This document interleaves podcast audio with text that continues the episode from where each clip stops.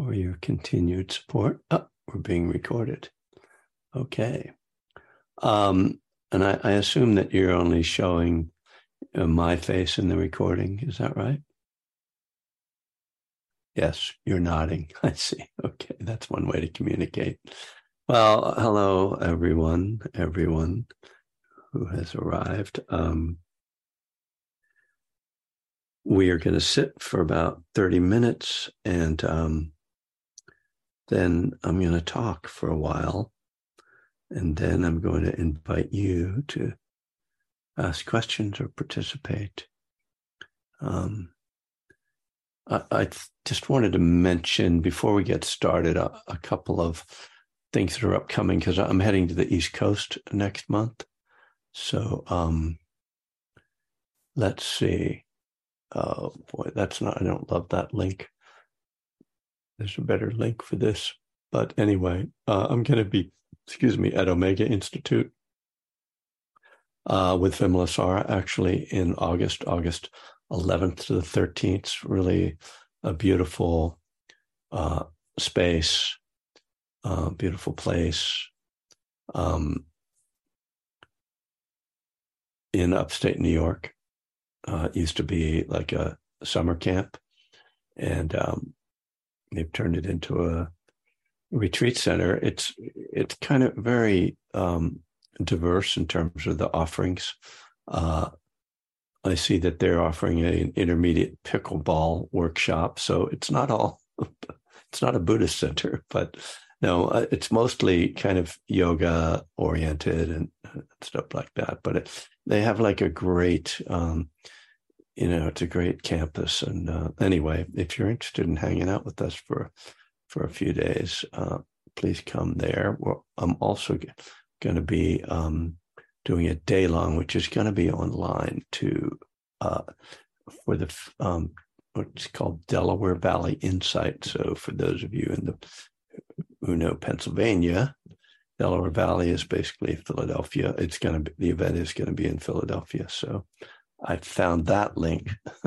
anyway, all of this is on my on my website. Um, the uh, retreat in North Carolina seems to be full. You can get on the waiting list. Uh, and if you are interested in coming to North Carolina for a week long retreat, um, which ends on Labor Day, um, get on the um, wait list and plan on coming because there's always somebody who drops out like the day before the retreat and there's a space. I'm like, oh, somebody should come. And usually people on the waiting list have given up by the day before the retreat, you know. Uh, so, uh, yeah, enough advertising. Um, yeah, well, let's start with the sit. And, and usually what I do is I, I give guidance for a while and then I let it just fall into silence and just let people sit with their own practice. But I'll get you started with some uh, you know, introductory instructions to uh, mindfulness meditation. So our starting point, our our you know, way we start is by silencing our phone. Thank you, uh, and then establishing a posture that's conducive to alertness and calm so typically that's suggested to be upright, but you can certainly meditate lying down as well. And so, really, just establishing a stable, comfortable posture and closing your eyes or just lowering your gaze. This alone can make a kind of internal shift. And it, in a sense, it's just the intention to be present, to meditate. Kind of gets us started. You know, I'm sort of imagining being in a rowboat and just pushing off from the shore. You haven't started rowing yet, but you're already floating, if you will. So just letting the body settle, become still.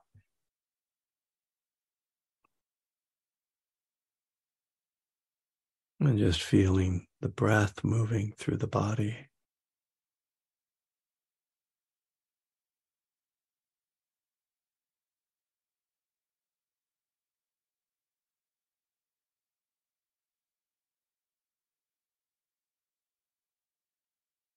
And noticing too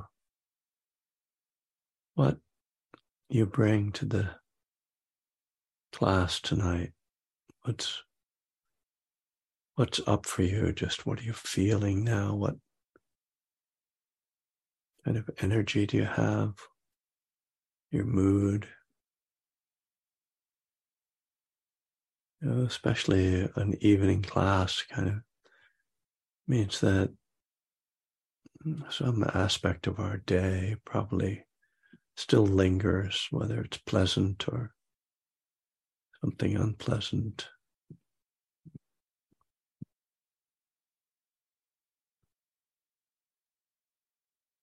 Just, just feeling that we're not trying to fix it or control it.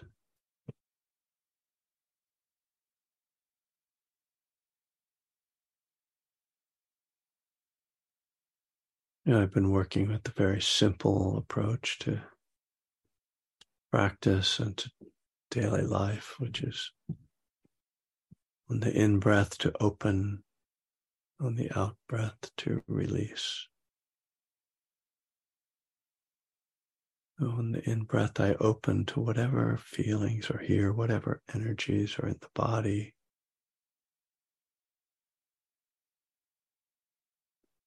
And on the out breath, I release tension.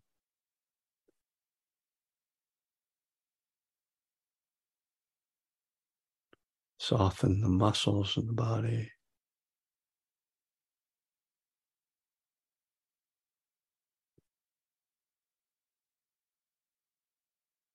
And there's a natural settling then that happens as I I stay open but I keep letting go with the release.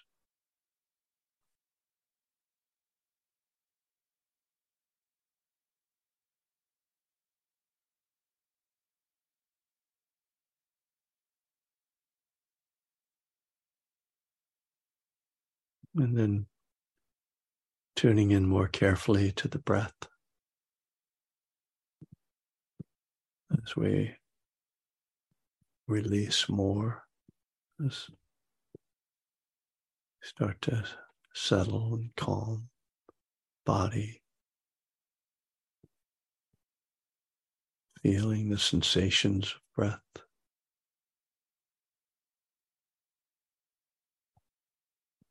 The flow of breathing, the rhythm.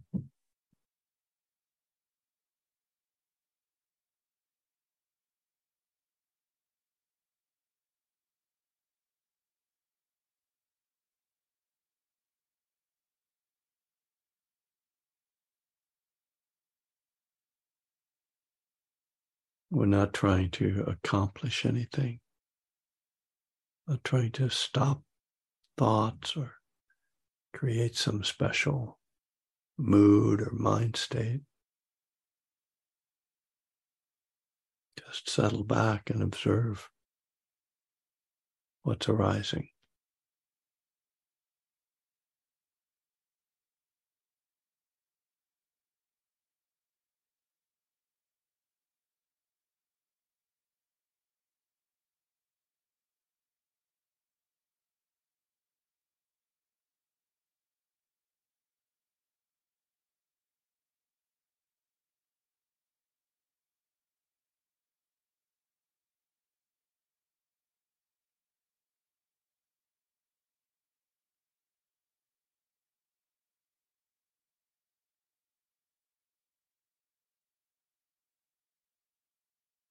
Natural that our mind will wander. Thoughts don't just stop because we decide to meditate, they're actually an integral part of our practice.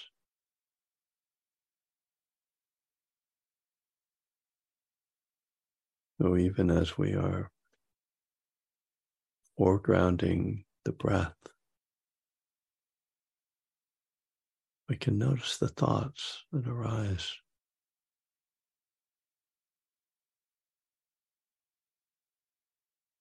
Sometimes the thoughts will fully capture our attention, we'll lose the breath. And then at a certain point, we'll wake up and realize we're thinking. Then we just start again. We're not going anywhere. We're just here. Connect again with the breath.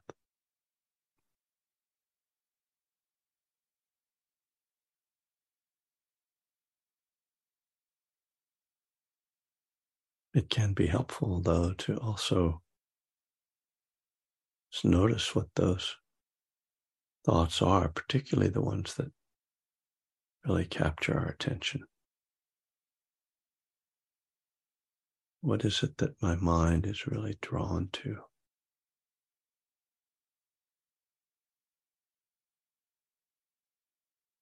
What am I trying to capture, to figure out? to plan or to remember, to judge, to analyze.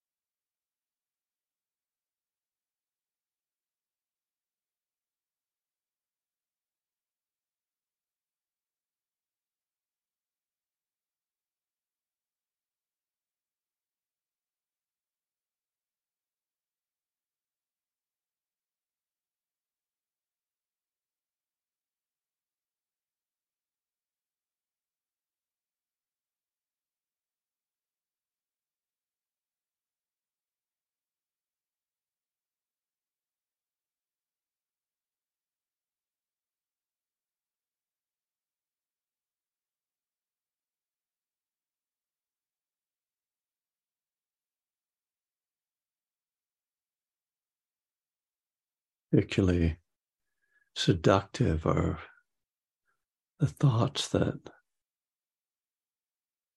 have some insight where we feel like we've got some Dharma understanding. There's that tendi- tendency to think, well, I'm meditating, so if I'm thinking about Buddhism, it doesn't count. I don't have to let go of that. But really, it's all just thinking. There's nothing wrong with thinking. It's not that we're bad for thinking.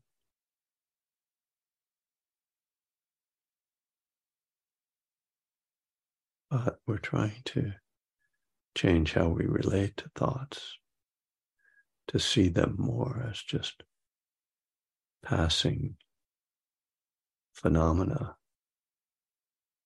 not personal, not mine, not me.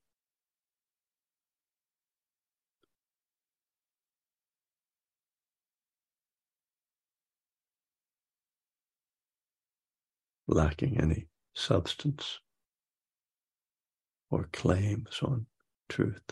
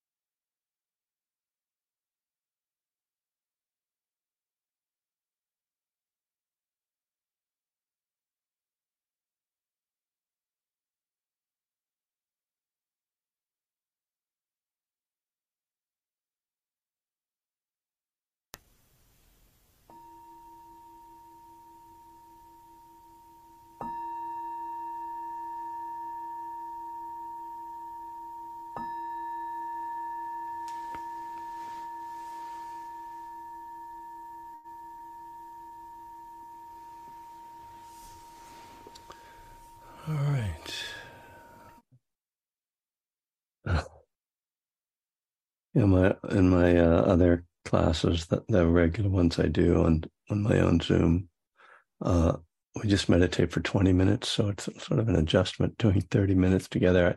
I, I, do, I sit for longer than that in the morning on my own, but there's something about doing it online and just in this kind of void that's a little odd.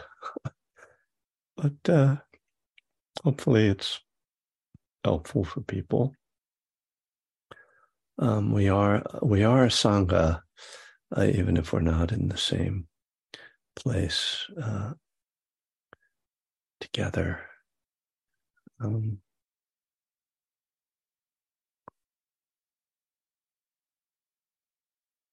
so, uh, um, I want to uh, uh, talk about uh, the topic of of not self tonight, um, which is you know a, a really a key Buddhist teaching, and one of the things unique to to Buddhism uh, the way the Buddha talked about self. Um, it's something that can get very heady. And, uh, you know, when someone raises their hand in class and says, Would you explain uh, not self or no self? uh, I usually feel a little like, Oh no, here we go. And, um, and, and yet when when applied and reflected on skillfully, I think it's a hugely helpful concept to work with. But I think it does really require a very kind of balanced way of looking at it. And and so and and in fact to kind of say uh, you know what Liana said, What's the talk going to be? And I said, It's going to be self slash not self in recovery. So to, to just try to talk about not self independent of self sort of misses the point. Um, because self as sort of ego or identification with a, with, uh, you know, an idea of who you are is an important uh, aspect of our lives and, and can't be neglected. And and in fact, you know, having a healthy ego and a healthy sense of self is really key to any kind of spiritual growth. And and I think that in a way, you know, the foundation principles of the 12 steps and and any kind of recovery program are about first rebuilding a healthy self, you know, a healthy sense of self, um, and and an, an emotionally healthy and integrated uh, person, you know, where your where your personality is integrates uh, the different aspects of self, right? Um, but there's also a point particularly in the 12 step program, and particularly when we start to do inventory and face the amends process, that um, it can be helpful to have this other way of thinking about who we are and thinking about how we define ourselves, and particularly uh, thinking about the thoughts that we have and our our past. Um, and all of that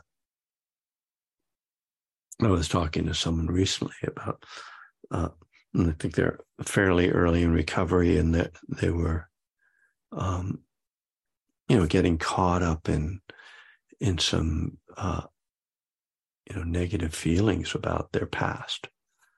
And you know if you're in recovery from some kind of addiction, um, by definition, you have a messy past, at least some, you know, some messiness back there.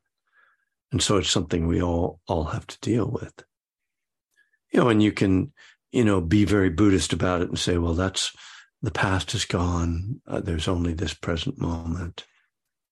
But that's not really true. You know, the past is what creates the present. You know, karma is you know the accumulation of of conditioning and and events and behaviors and thoughts. And so uh, so we are living in the present moment. We are reliving, we are living the results of our past. Um, so we can't just dismiss the past. Um, and and nor would the certainly the 12 steps suggest that we do you know. They say the you know the so-called promises say we shall not regret the past and even that i think is a bit of a, a strong claim. I still have moments when i regret things. But but the idea that oh what what I have done and how I have lived can be put to use. There can be value in it. That's that I think is a you know uh, what they're getting at in that list of things that they call the promises.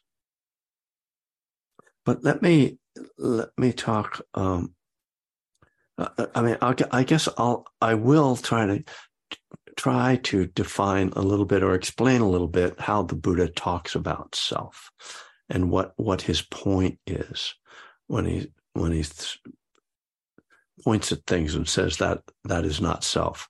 So the Buddha does not say that there is no self, and the, and we see in the suttas that that people at various times try to pin him down on that point. Uh, you know, are you saying that there is no self? I'm not saying that there is no self. I'm saying that your thoughts are not yourself. Your body is not yourself. Uh, your words are not yourself. Um, your possessions are not yourself. Your family is not yourself. Well, yeah, of course. But uh, so, so he's, he's, it, it, what we have to get at partly is how the uh, the Buddha says that if something is a self, then you can control it. So if your body, he says this, like if your body were your, if you owned your body and if it was a self, then you would be able to control it and make it do what you want it to do. And we all know, like we have a certain amount, a degree of control over our body. I can lift my hand up and put it down. I can, you know, I can move around. Fortunately, I'm, you know, that's just because I happen to be able to move around. There are other people who can't move around, but you know, the point is, yeah, we have some control over our bodies, but I don't know if there's anybody here who who thinks I look exactly the way I want to look all the time. yeah, I mean, I'm not pointing my fingers. I'm not reading anybody's mind, but you know, yeah, and we, we wouldn't age, right? We wouldn't deteriorate. Um, no, our hair wouldn't fall out. I mean, you know, maybe you'd just shave it off. I don't know, but that's that's another issue entirely. And then he says, well, so your body is not yourself because you can't control it. It's impermanent. It's not satisfactory. It's dukkha. It's not, you know, it's suffering, as he says, you know, it's bound to get sick and, you know, have pain and eventually die. And so then he's like, but, and your mind also is not yourself, you know, and he, he goes into more detail, but we can say, see like, yeah, I don't think the thoughts I w- want to think. Isn't that interesting? Isn't that weird? Like, uh, I have to read a text I got today. So, um, I yesterday I was talking to a young man who uh, I met uh, on the golf course last year. I guess it was last year, and uh, he's a he's a aspiring professional golfer. Very sweet young man. Uh, you know, amazing golfer. We, you know, we just got paired up one day and, and I told him what I do in terms of teaching meditation and he was very interested in that. And so I've, I've, you know, given him some guidance from time to time and I hadn't heard from him in a while. I heard from him recently and he was like, I'd really like to talk to you about the mental game as they call it. Right. So we, we had tea yesterday morning and And I actually gave him the instruction that I gave you guys tonight, which is open and release. When you're on the golf course, just open to, because he said, I want to relax. I want to learn to relax when I'm in a tournament. And so I said, no, you don't. you, you don't want to relax when you're in a tournament. You, what you want to do is you want your body, you want to be able to soften your body, but you don't want to relax because you're you're this is a highly charged environment and you use that energy so that's why i said uh, breathing in open and feel and allow in don't fight the feelings you're having breathing out release them and so release and the tension in your body soften your bellies relax your shoulders loosen your jaw those are kind of the three key points but then I said, after, you know, I said, I said, that's just, that's enough. If you just think of that when you're on the golf course, just be aware of your breath. And as you're walking between shots, just open, feel, release, open, release. You know, that's all you need. And, and, and I didn't want to give him a whole lot more, you know, to think about, but we did because we, we talked for a while, you know, uh, I, t- told him about the problem of thoughts, right? like when you're playing golf, have you ever noticed what thoughts you have? He said, no, I haven't. I said, well, you should notice that because your thoughts are going to influence the way you play. So he wrote me today, said, I played around yesterday and wrote down every thought that I noticed that I said to myself. I find it very interesting and vulgar at the same time. I thought that was a pretty good. Yeah, yeah, yeah. I've I've had some of those vulgar thoughts myself, but what he's seeing is that his thoughts are not himself. He's not controlling his thoughts, right? Now, and we all, anybody who meditates for any period of time discovers that. Well, it's kind of freaky in a way. It's like, what the hell? Who's running this show? You know what? You know, and this is kind of the Buddhist question. Wes Nisker has his in his inimitable fashion says, Your mind has a mind of its own. No, it's like your mind just like, you know, just, it's got its own journey. So, okay, so, so we see all that, you know, we see we're not in control. So that's one, that's how the Buddha approaches this. You could make another argument that that doesn't prove there's uh, that those things are not self. But that's that's the framework that the Buddha uses, and, and I think it's a useful one. Because we get into a struggle trying to control these things that we're not in control of. So there we have step one, right? There's step one. I'm powerless over my mind and my body. You know, it doesn't mean just as with alcohol, doesn't mean I don't have some influence over them. I can stop drinking. I have stopped drinking. I've been stopped stopped for 38 years. But if I drink, then I'm powerless, right? So uh, I can I can alter my thoughts, but I have to be mindful. I have to be awake and aware.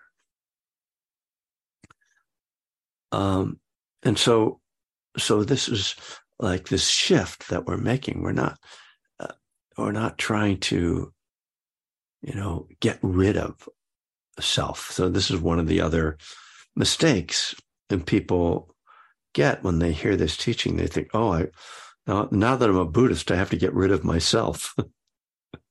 and then you really have a problem. But the point is that the idea of self as a lasting, permanent self existent, like independent entity is an illusion. And this is, you know, a point that the Buddha makes that we are not expected to take on faith. We are invited to explore that question. And, but the point being that I don't have to get rid of anything. I just have to see clearly how things are. And then I will see that this idea of a self is an illusion. And that will help me to be free of the problems that come along with thinking that there's a self and believing that there's a self.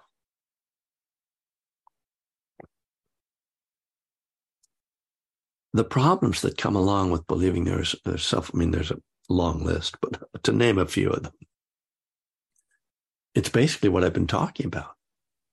There's this frustration, first of all, in that I can't control this thing that I think is me. and so then there's this feedback loop that starts. I can't, I, you know, I am not behaving or thinking or feeling the way I think I should be. So now I'm frustrated with myself and I'm angry with myself, which means I'm just stuck in this internal conflict that can't be resolved and can only spiral, you know.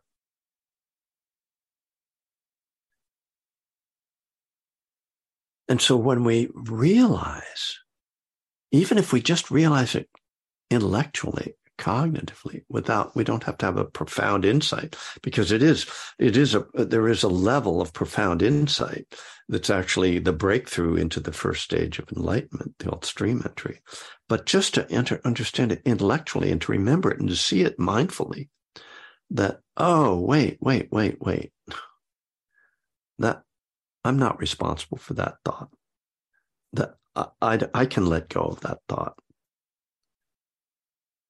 it's it's okay that I look the way I am. It's just it's just a body. It's not me.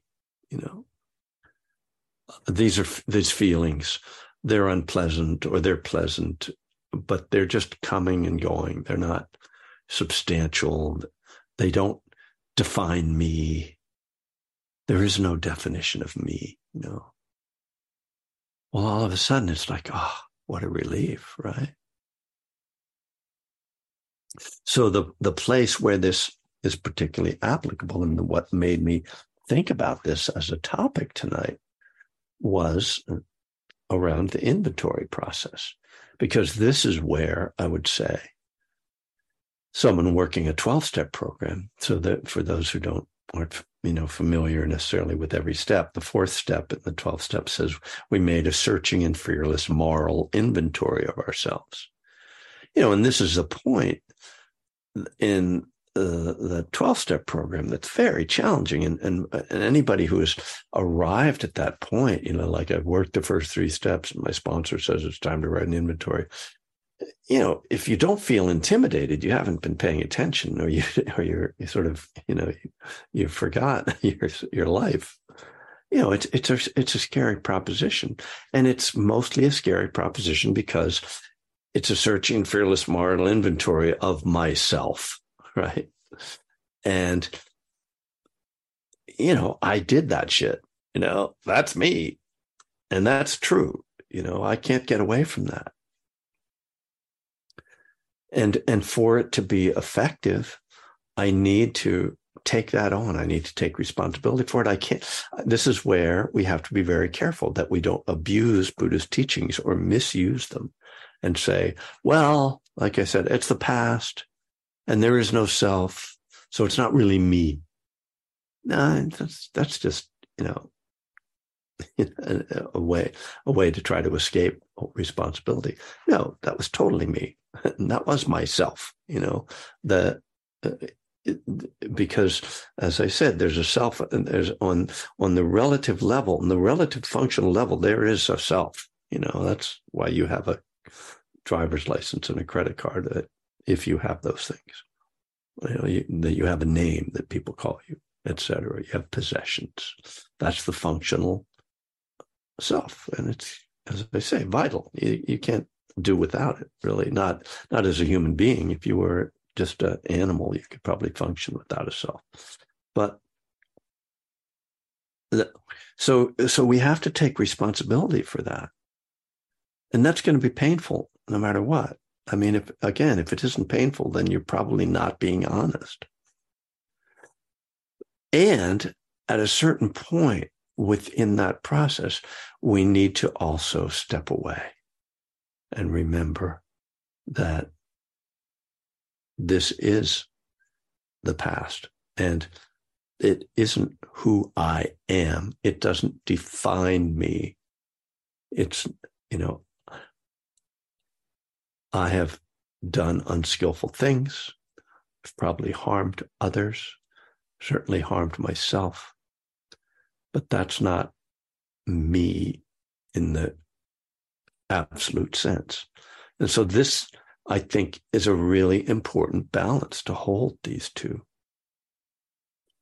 To not be, you know, in denial about our behavior, but also to be able to see it in this larger view, because it's that view that allows compassion, self compassion, forgiveness for ourselves. And this is one of the the beautiful and remarkable things that Buddhist meditation introduces us to, if we haven't encountered it already in our lives, that there is this capacity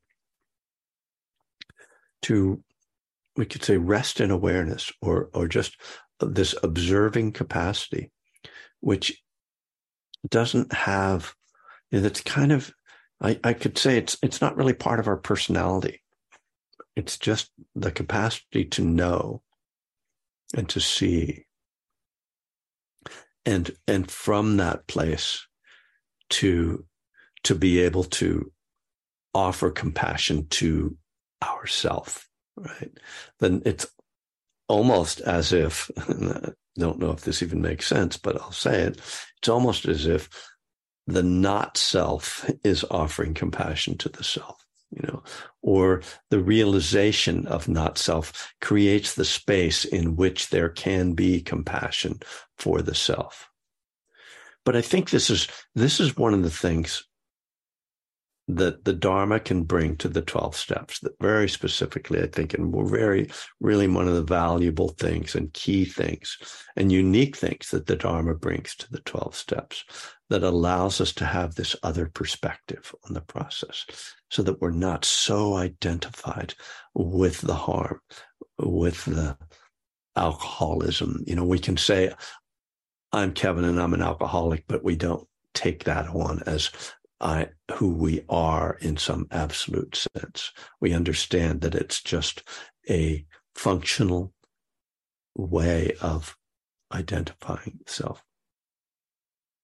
But this is where, uh, because for me, you know, one of the things that, one of the, I guess I'd say issues, you know, have with kind of Bill Wilson's approach to recovery and the 12 steps is what to me feels like an overemphasis on self, on, on, on inventory and, and that, you know, that it starts to become burdensome, this constant, uh, you know, undermining, uh, uh, of the, of the self, you know, and, and this is, you know, my, my take is for a long time has been that, you know, Bill Wilson had this uh, inflation problem, ego inflation problem, and he thought that that was just like the way all alcoholics were. So he was really into ego deflation. But the case, I think, is that many people need need some more ego support than don't need deflation, and so it doesn't it doesn't really work for me as a as a kind of uh, constant, you know, write an inventory every day sort of thing. And, and that doesn't mean that I'm not paying attention to the harm I do that, you know, for me, certainly the 10th step, if you will, like continuing to take inventory is, is part of being a, a mindfulness practitioner, right? Your mindfulness is a kind of in, ongoing inventory. It's paying attention to seeing what's arising in your mind and what behavior is coming is happening, what's coming out of your mouth. But to do that in this kind of self-critical way, I think has a risk, a risk eh, to it. So this capacity, this this invitation that we have from the Dharma to let go of identification with thoughts uh, with our history is is really one of the most freeing things that we we can gain through the Dharma. And and again, it, it, it needs to be held, as the Buddha said, with a middle way, in a balanced way, skillfully, uh, and and that's, you know, that's easier said than done. Uh, you know, I I like to talk about the middle way or maintaining balance as a, as a practitioner as being like walking on a tightrope. And that when you watch somebody go on a tightrope, they aren't just walking straight across. I'm in the middle doing going down the middle way. They're tipping one way and tipping the other way. And that's the way our minds are. That's the way our emotions are. That's the way our lives are. You know, some days are good, some days are not so good. So uh, you know, some t- days I'm more, I'm harder on myself. Some days I might be too easy on myself.